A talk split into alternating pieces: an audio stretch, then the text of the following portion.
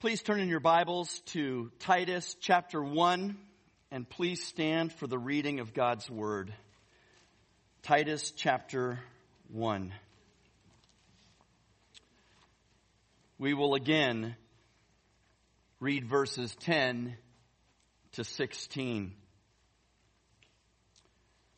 Paul writes to Titus on the island of Crete. He says, For there are many rebellious men empty talkers and deceivers, especially those of the circumcision, who must be silenced because they are upsetting whole families, teaching things they should not teach for the sake of sordid gain. One of themselves, a prophet of their own, said, Cretans are always liars, evil beasts, lazy gluttons. This testimony is true.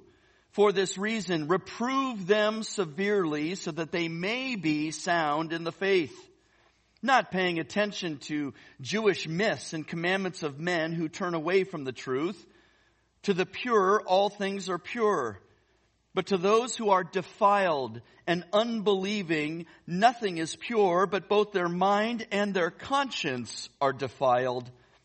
They profess to know God, but by their deeds they deny Him, being detestable and disobedient and worthless for any good deed.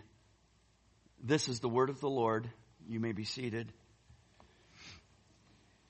We have been in this section of text, Titus 1, verses 10 to 16, and learning about this problem, of course, of false teachers and the false doctrines that they have been spreading there, even in these, these fledgling churches that Titus and Paul have founded there on the island of Crete it seems that no sooner had they planted these churches that then they start seeing these problems creep into the church.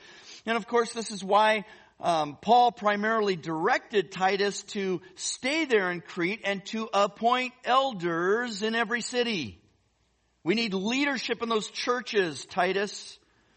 These churches needed faithful leadership that would hold fast the faithful Word of God, which is in accordance with the teaching so that they will be able both to exhort in sound doctrine and refute those who contradict. And over the last several weeks, we have looked at different kinds of false teachers, false doctrines that have wreaked havoc in the modern church. It was in this context that I introduced to you last week what I have been calling the religion of wokeness. We started that last week. We'll have this week to finish it up. When we say wokeness, this includes other movements and ideologies such as CRT or critical race theory, intersectionality, and the social justice movement. And there's only one definition that I'm going to repeat this week. And so if you haven't heard last week's message, I encourage you to do so because a lot of what I'm going to say today really depends on definitions that we, that we shared last week. Okay. So if you're like, well, what does that really mean? Go back and check out last week's message. But the only definition I am going to repeat this week, it's uh, from Christian author Owen Strachan, Strawn, excuse me, I know it looks like Strachan, but it's pronounced Strawn, from his tremendously helpful book, Christianity and Wokeness. He writes this, wokeness is first and foremost a mindset and a posture. The term itself means that one is awake to the true nature of the world when so many are asleep. In the most specific terms, this means one sees the comprehensive inequity of our social order and strives to highlight power structures in society that stem from racial privilege. End quote. Now why is this subject of wokeness. And by the way, it's a doozy, isn't it? We've already seen that just from last week. It is big and deep and wide and just huge and it's hugely prevalent. But why is it so important for us to understand as a church? Well, again, as Strawn writes, quote, the American church is receiving all kinds of woke messages and exhortations today. Wokeness and critical race theory and intersectionality are making real inroads into the church. Few know enough about these ideologies to respond to them biblically. Fewer still are speaking up to distinguish the truth from counterfeit. As a result, some Christians are going woke or pondering if they should. End quote. Now, um, as this is a, a, a kind of big giant can of worms, I recognize that even in two messages, we will in some ways only scratch the surface. Actually, I hope that by the end of today we will maybe at least have made a dent, a little bit more than a scratch. But again, this is something so prevalent in society today, in the world today, and even in the church. And this is, it is something we have to be on guard for, that the church, meaning the evangelical church, uh, say out there in the world, um, but more specifically, this local church would remain pure in its doctrines and beliefs, that we would remain uh, sound in those biblical beliefs, that we would hold fast to the Word of God, Scripture, and not ever, ever let another gospel come in to this church to replace the true gospel. So what is the true gospel?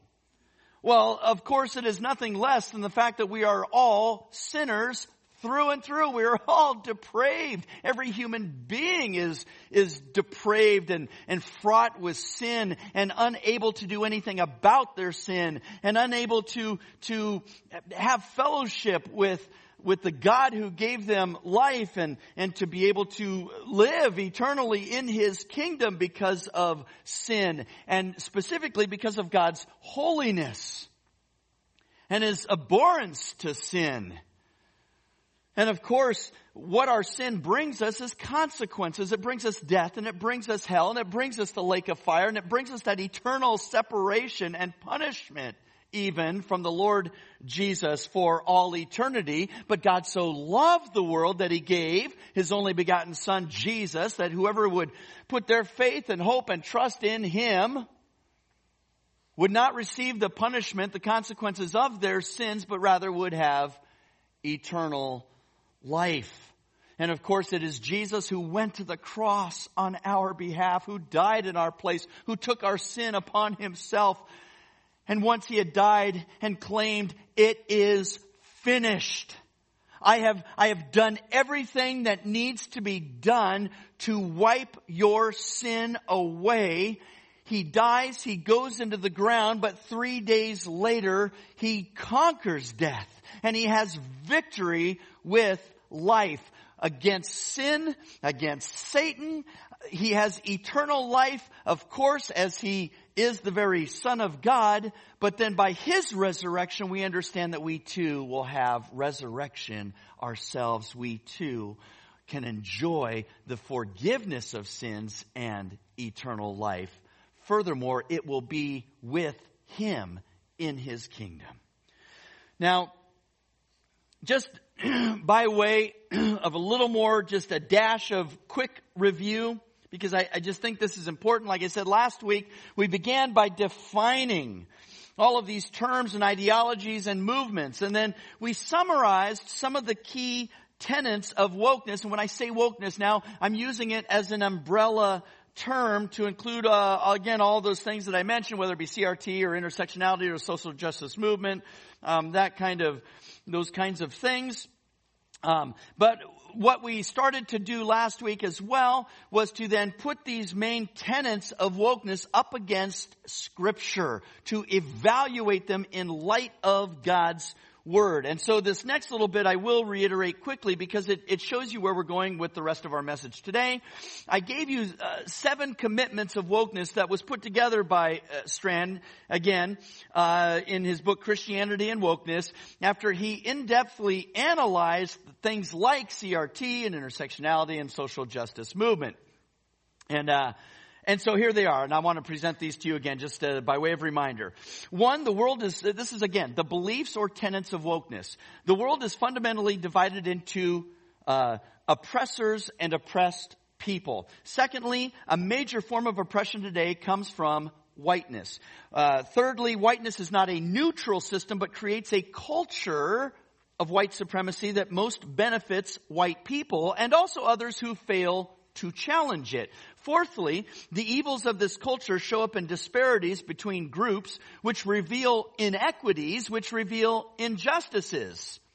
Fifthly, White supremacy must be vigorously opposed through social justice, things like anti-racism and the targeting of white privilege. Sixthly, more broadly, any form of privilege and oppression stemming from heteronormative white capitalist patriarchalist structures must be opposed. And then lastly, that we can create a just, fair, diverse, and inclusive society grounded in equality of outcome by targeting inequities through political, legal, cultural, and fiscal means so that inequitable authority is deprivileged and minority groups are empowered. All right, I know that was a lot. Before we move on to examining um, a few more of these tenets uh, up against the Word of God, I thought it would be helpful for you, and this was based on some comments I got even this last week, just to see how some of these ideologies and philosophies have actually, yes, come into the evangelical church. Because you might be thinking, well, I just don't see this here at Calvary Bible, and we would say, praise God, but, but, but it has come into the church, and we do have to be on guard for the following uh, reasons, and here's some a little, a little bit of history. First, we'll travel back briefly to the 1960s and 70s, and what it was um, known as the birth of the of uh, black liberation theology and its father, James Cone. While Cone did seek to address many injustices of his day as a pastor, many of his ideas, unfortunately, were rooted in Marxist belief of, again, those two groups, oppressor and the oppressed. And some of what Cone argued for was black theology, which was a departure from any sort of white man's gospel in favor of analyzing the nature of the gospel of Jesus Christ in light of oppressed black people. So they will see the gospel as inseparable from their humiliated condition, bestowing on them the necessary power to break the chains of oppression. That is what Cone sought to do. Some of his teachings include that Jesus was black both literally and symbolically, so that the least in America would be understood literally and symbolically as being present in black people where ethics are concerned, he taught that, quote, the oppressor, meaning whites, cannot decide what Christian behavior is, end quote. In summary, while Cone sought to address, again, very serious and legitimate societal concerns, unfortunately, he did so by deviating from the truth of the gospel. One way wokeness has also found its way into the church is through literature and books promoting wokeness that is upheld then in evangelical circles. A classic example of this is a book called Divided by Faith. It was kind of one of the first of its kind back in the 1990s by Michael Emerson and Christian Smith, who did a study on evangelicalism and race with the conclusion that the United States is a racialized society due to white privilege and evangelicals are complicit in the inequalities of racism. There's a pastor currently by the name of Eric Mason, founder, current pastor of Epiphany Fellowship in Philadelphia, who came out in 2018 with a book called Woke Action, and urgent call for Christians in America to confront racism and injustice in America. And in it, he makes the point that wokeness is all about holding white people, quote, accountable for the racial injustice we are entrenched in, end quote. This means, quote, deconstructing an unjust system, end quote. In its place, Mason argues for black institutions, arguing, quote, I fear that if we partner with whites, that they will find a way to subjugate blacks and make us dependent on them in a way that kills our freedom of truly, of a truly black-led institution, end quote. The Urbana Missions Conference, sponsored by InterVarsity Christian Fellowship, and designed to inform students about global issues and issues around the world that missionaries face, in 2015 invited a young speaker by the name of Michelle Higgins to address some 16,000 students. She decried, quote, do you see that racism is the age-old idol in our closet that we can't manage to tear down? Do you see it in our houses of worship, my brothers and sisters? Right beside the little sexism idol, and the classism idol, and the cool car idol, and the good job idol, and the college degree idol. Do you see it? Tear it down. Tear it down and admit with torn shirt, ash on our hair, on our hands and knees, Oh God, we have committed adultery with white supremacy. The evangelical church is perpetuating white is right. End quote. At the time, the evangelical kind of world just had their jaws drop. Let's bring this a little closer to home in the evangelical church. While preaching at the Grace to You Truth Matters conference in 2022, Strawn relayed this story of friends of his. He said the moment that woke me up to wokeness, no pun intended, is when a friend of mine who had adopted with his wife multiple children who did not look like them, loving these children at great cost to this man and his wife, a godly man, not a racist at all. This couple and many others like them were called at a prominent evangelical church that you would know the name of if I said it to repent of their inherent white supremacy. And when I heard that my friend who had adopted kids who don't look like him was being called a white supremacist, I knew this was in the church. And it was in the church strong. And it was going to take some very hard work to drive out this kind of evil ideology. End quote. And there are other current and prominent evangelicals who might be given the woke label and remember that while wokeness originated as keeping awake towards racism, and we would say that was a good thing, right? It has broadened to include other ideologies such as the LGBTQ, pick your own gender, and many politically left ideas. For some churches and pastors, going woke is when they go soft on issues regarding homosexuality and women as pastors. For others, it's about being outspoken on woke related issues and going down the road of, as author Kylie Griswold writes, a form of cultural accommodation dressed as convictional religion. The result is a religious respectability that promotes national unity, liberalism, and wokeism under the rhetorical guise of love thy neighbor. End quote. So, as we began last week, let us continue with what does the Bible say? And our first two from last week were, the first was, was this. We talked about the fact that ethnicity is not the same as race, that there is one race, one human race. They're not, and we did this based on a word study in scripture. There are not multiple races but there are multiple ethnicities. And then secondly, our main point was that wokeness is at odds with the imago Dei, the image of God.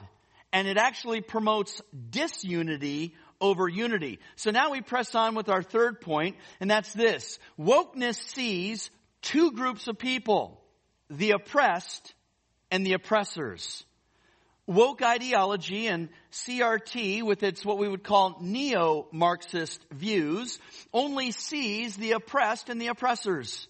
In Marx's day, uh, those two groups were the rich and the poor. Modern wokeism and CRT first understood this as white people being the oppressors and black people being the oppressed. However, this has gone beyond these two to include many different people groups, including but not limited to other people of color, women, those claiming different genders, different sexual preferences, those with disabilities, the poor, and any individual or group that might be seen as underprivileged or marginalized.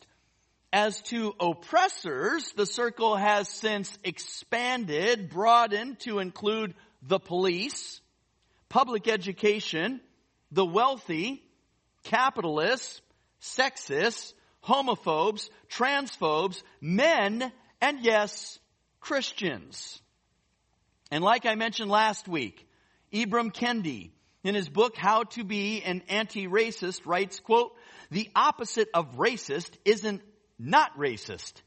It is anti-racist. What's the difference? One endorses either the idea of a racial hierarchy as a racist or racial equality as an anti-racist.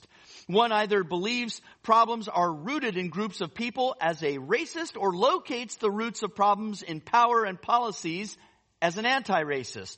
One either allows racial inequities to persevere as a racist or confronts racial inequities as an anti-racist. There is no in-between safe space of not racist. End quote. In other words, if you're not doing everything that Ibram Kendi imagines that you should be doing to fight racism, then you are not an anti-racist, but you are indeed a racist. Beverly DiAngelo, author of the book I mentioned last week, White Fragility, would echo this and add that no matter how hard a white person may try to be an anti-racist, they will never not be a racist. And what's interesting is that the Bible, guess what? Also sees two groups of people. Two groups. But the two groups in the Bible are what? The saved and the unsaved. That's it. With all of humanity falling into one of these two camps.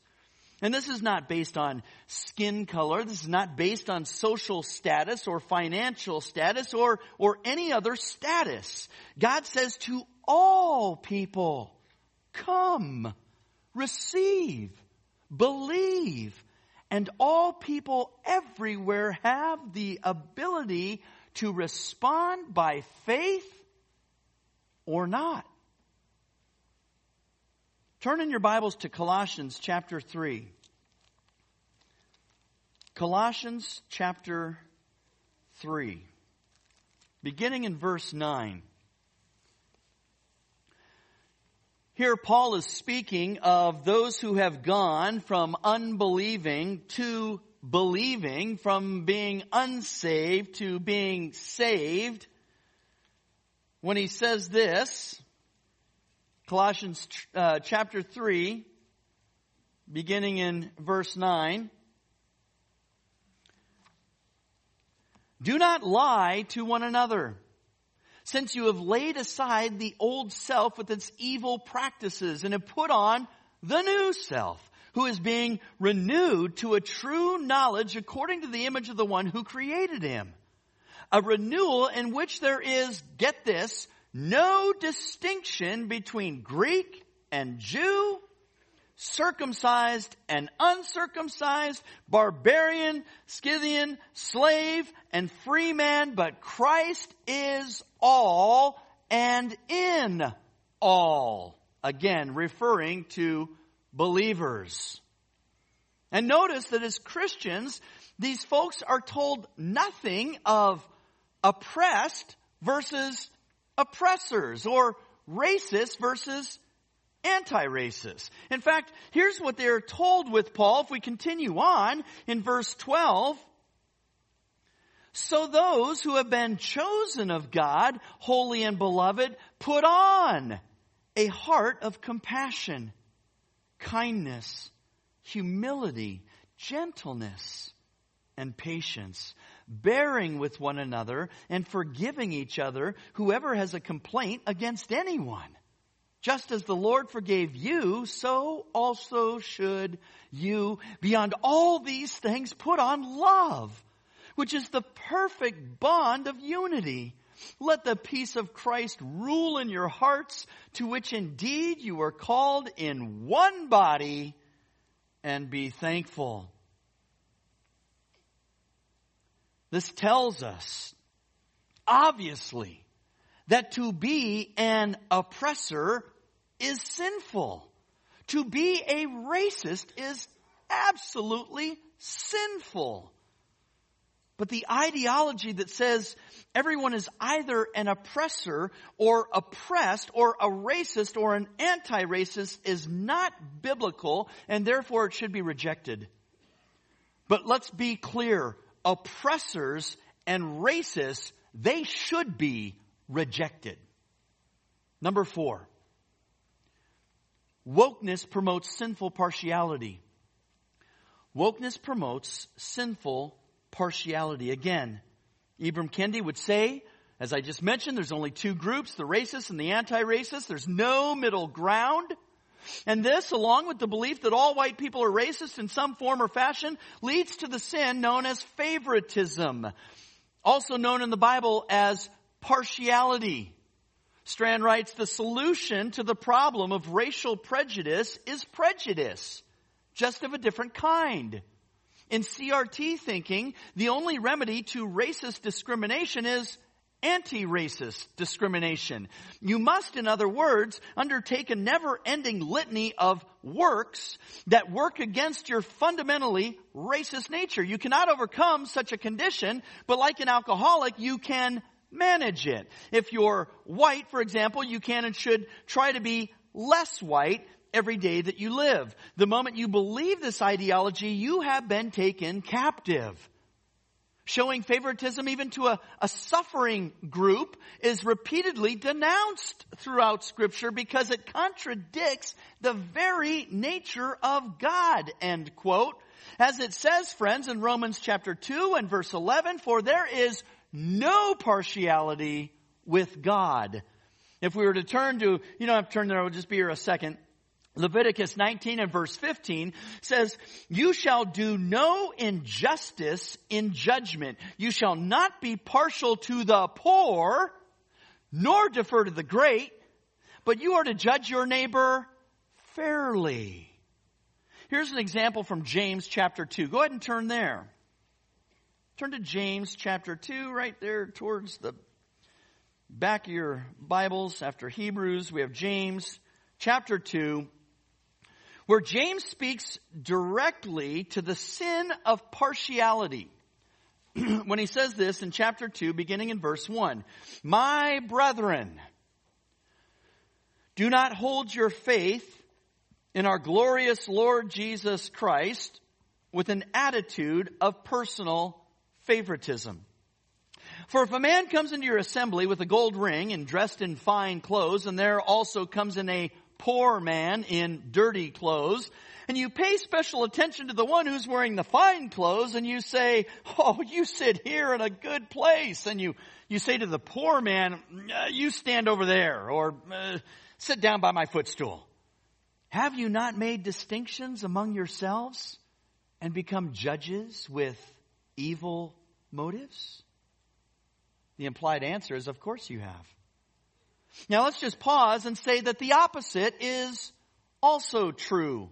If you told the poor man to come in and sit in the best seat because he's poor, while relegating the rich man to the back because he's rich, that too would be showing partiality to the poor back to verse 8 of James chapter 2. If, however, you are fulfilling the royal law, according to the scripture, you shall love your neighbor as yourself, you are doing well.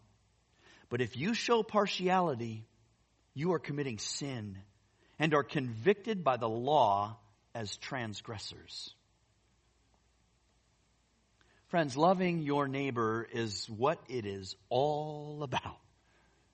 But showing partiality because somebody is black or white or green or purple or blue or gay or straight or transgender or cisgender, etc., all is sinful as all people are made in the very image of God. All have equal value and worth, and yet wokeness would tell us or demonstrate partiality by elevating certain groups above other groups. Fifthly, wokeness seeks equity, not just equality. Wokeness seeks equity, not just equality. Likewise, wokeness teaches it's not enough to seek equality amongst different people groups, but what must be sought is equity. And you say, okay, but what's the difference? Al Mohler explained it well in just a recent um, episode of his podcast, The Briefing, saying this, quote, equality as a moral category has a lot to do with the front end of a process. In other words, everyone should have, uh, say, an equal right to invest money in buying a piece of real estate. That's equality. Equity says that at the back end of the process, everyone's got to have exactly the same amount of property. And this is all end quote. This is also true uh, for things like money, that everybody has to have the same amount of money. Um, or things like jobs or opportunities and anything that we might speak of uh, as being privileged. This is why capitalism in this system is seen as evil because not everyone ends up with the same. Mohler continues, quote, many Americans just assume that equity means equality, but equity is something that's now been brought in as an ideology that would force massive social change. And the claim is that if there is an inequity, it is caused by some kind of discrimination or prejudice. End quote. And of course, the, the idea of all things having to be equitable, again, comes out of Marxist ideology. And today, this ideology, I mentioned it before, would be actually known as neo Marxism or new Marxism. He then, Mohler goes on to cite a current issue known or being called out there, you might have uh, heard about it recently, as equitable grading that school districts around the country are being called to participate in by the woke community. Some believe equitable grading is necessary because even with equal educational resources through schools, public schools specifically, outcomes amongst certain racial or ethnic groups of kids are less than equal as some still fare poorer than others. Woke proponents say that traditional grading methods, quote, favor those with a stable home life and more hands-on parents. End quote. The solution, equitable grading, which seeks to measure a student's knowledge at the end of a term, not with traditional grading, but with allowances such as homework being optional, for instance. Uh, no penalties for bad behavior multiple opportunities to complete tests and assignments, and the grading scale would start at 49 or 50%. In other words, you get 50% just for existing. The problem with this is, is that also can adversely affect those that are excelling. Now, biblically speaking, the Bible acknowledges people of different financial status, doesn't it?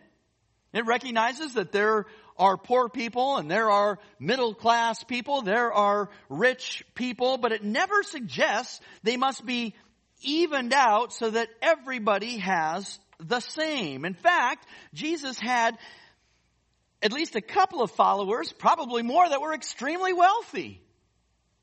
He had many that were poor. But he never told the wealthy that they had to stop and give all of their wealth to the poor. Yet people then like uh, the rich young ruler who were told to do just that, give to the poor, right?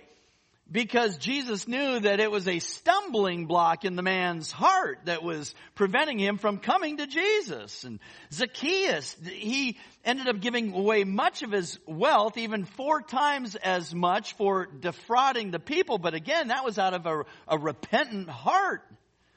In fact, Jesus also speaks of the fact that those who follow him will have treasure, but it will be treasure in heaven while those who reject him will be stripped of any earthly wealth and suffer eternal punishment.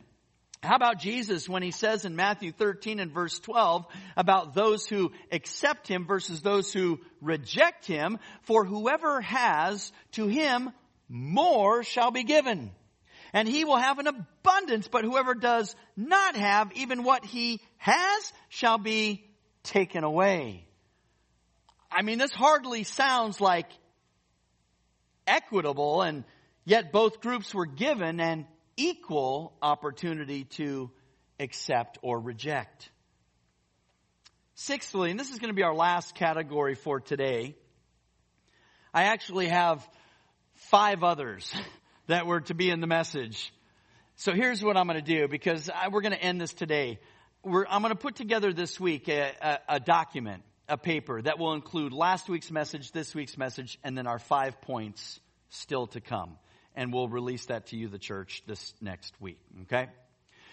But the, our last point this morning is that wokeness is a false gospel. It is a false gospel in the way that we've defined wokeness. I say this kind of tongue in cheek because, of course, wokeness does not teach anything having to do with the gospel of Jesus Christ. It is not grounded in the saving work of Christ on the cross or justification by faith, but rather it condemns by denying the atonement and teaching works righteousness.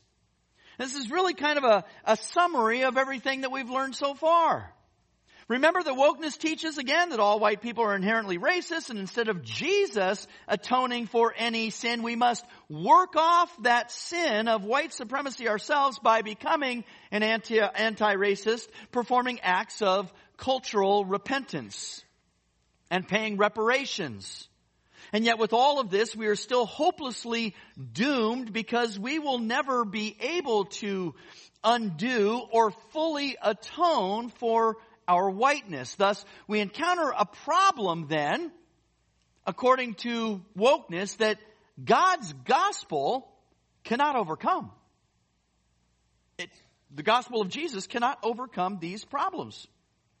Strawn observes, in woke Christianity thought, the gospel can give us a new birth, but it does not overcome and defeat our inherent participation in whiteness if we benefit from it. Here is where we see wokeness and CRT at its absolute deadliest.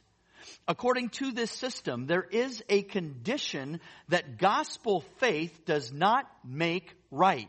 Only anti-racism is a regimen of ritual confession, uh, a regimen of ritual confession and penance on the individual side, and political improvement and public policy on the communal side makes our racist wrongs right. Thus, it is finished that Jesus said is not technically correct.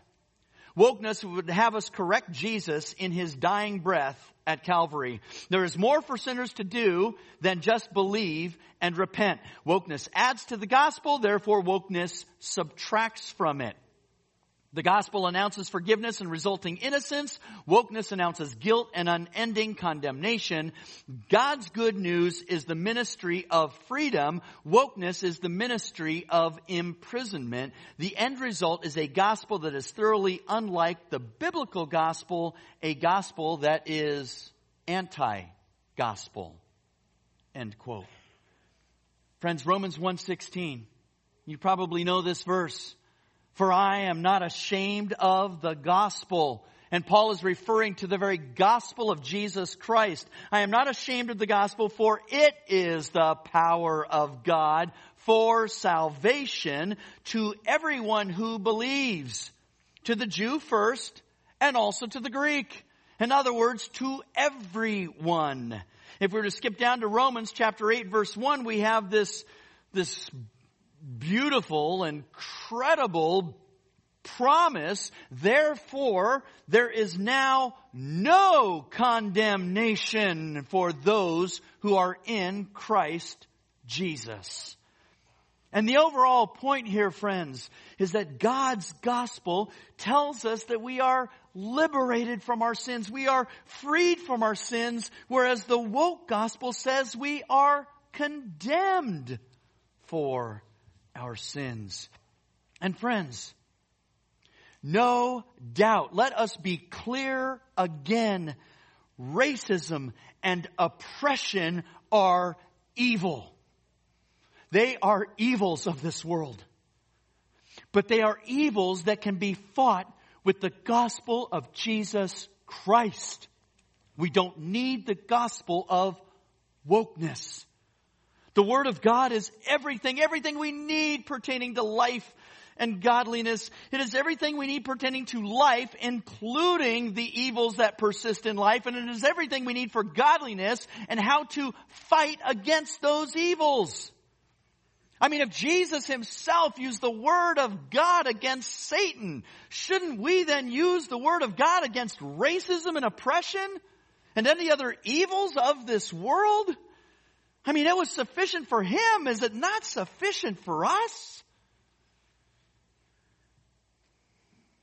Well, as I said, we're, we're going to pause here in our biblical evaluation of woke ideology you will get this document this week that has our last five points, but we have to, we have to press on to one last, one last deal here that we need to talk about before we wrap things up. We've heard a lot now about what we should not be doing. What we shouldn't be doing is say individuals or the church. The question is, is what, what should we be doing? What should we be doing? If these things are indeed evil, what should we be doing? I'm just, I'm gonna, I'm to give you a bunch of scriptures. If you like to take notes, maybe just write down the write down the, the scripture reference because we're, we're unfortunately not going to spend a lot of time on each one of these in the context of this message, right? I just want to get your brains to start thinking and being mindful of what the Bible says, you know, old and new, about what we should be doing as Christians. In Psalm 10 and verse 17, the psalmist says, O Lord, you will incline your ear to vindicate the orphan and the oppressed so that man who is of the earth will no longer cause terror. So we should be vindicating, in this case, the orphan and the oppressed because there are men that cause terror. In Psalm 82 and verse 3, the psalmist says, vindicate the weak and fatherless. Do justice to the afflicted and destitute. And in Psalm 146 verses 7 and 9, the Lord God who executes justice for the oppressed, who gives food to the hungry. The Lord sets the prisoners free. The Lord opens the eyes of the blind. The Lord raises up those who are bowed down. The Lord loves the righteous. The Lord protects the strangers. He supports the fatherless and the widow, but he thwarts the way of the wicked. Proverbs 31 verses 8 and 9. Open your mouth for the mute, for the rights of all the unfortunate. Open your mouth, judge righteously, and defend the rights of the afflicted and needy. And in Micah chapter 6 verse 8, He has told you, O man, what is good. And what does the Lord require of you but to do justice to love kindness, and to walk humbly with your God. In the New Testament, we see much of the same in Romans 12 and verse 15 when Paul says, rejoice with those who rejoice and weep with those who weep. Galatians 2 and verse 10, they only asked us to remember the poor, the very thing I was also eager to do, Paul says. And in James 1 verse 27, pure and undefiled religion in the sight of our God and Father is this, to visit orphans and widows in their distress and to keep oneself unstained by the world. You have true religion? Do you have true Christianity? Are you indeed a true child of God? Then you will do. You will do these things. First John chapter 3 verses 17 and 18. The apostle writes, but whoever has the world's goods and sees his brother in need and, and closes his heart against him, how does the love of God abide in him? Little children, let us not love with word or with tongue, but in deed and truth. So yes, we need to, to love by the truth of God's word, but that love has to translate in terms of what we do, in terms of our deeds. And Matthew 25 verses 30, uh, beginning in verse 34, a familiar passage to many of you. Then the king will say to those on his right, come, you who are blessed of my father, inherit the kingdom prepared for you from the foundation of the world. For I was hungry and you gave me something to eat. I was thirsty and you gave me something to drink. I was a stranger and you invited me in, naked and you clothed me. I was sick and you visited me. I was in prison and you came to me. And then in verse 40, truly I say to you, to the extent that you did it to one of these brothers of mine, even the least of them, you did it to who? Jesus, me, he says. These are the things, friends, that we can and should be doing. As I wrap this up this morning, let me just, along these lines, here is how these things can be put into to practice. Uh, I'm going to share with you, and again, this is uh, from from Strawn's book. It's it's what wokeness is not, what it's not. We talked a lot about what it is. What is it not? In other words, to refrain, reframe it, what are we to do? Here's what you are to do. Do promote societal harmony across backgrounds and skin colors. Do seek peace in fiery settings with a history of ethnic tension do acknowledge massive failings in American and Western history, namely long and sustained patterns of racist thought and practice. Do be troubled by Christians' complicity with racism in the past. Do marry someone from a different ethnic background do adopt children from a different region or with a different skin color. Do grieve the needless deaths of human beings who are made in the image of God and bear God-given dignity and purpose. Do everything you can and know to do, uh, and know, um, that to do, uh, to build bonds with people different from you in various ways. Do enjoy global culture and those who differ from your own background. Do pray for greater diversity in our church through the saving of fellow sinners. Do seek greater justice in a world that is filled with hostility, pain, and injustice. Do work to be more thoughtful with one's language regarding personal differences. Do recognize that you have in yourself the sinful potential to spew the hate of partiality and to act on this in short-term or long-term ways. Do identify troubling trends of partiality in one's national, regional, communal, or familial heritage and do seek to leave such evil behind and do rejoice in gospel driven fellowship across all common boundary markers in this world. Let's pray. Father, thank you, Lord, for your word.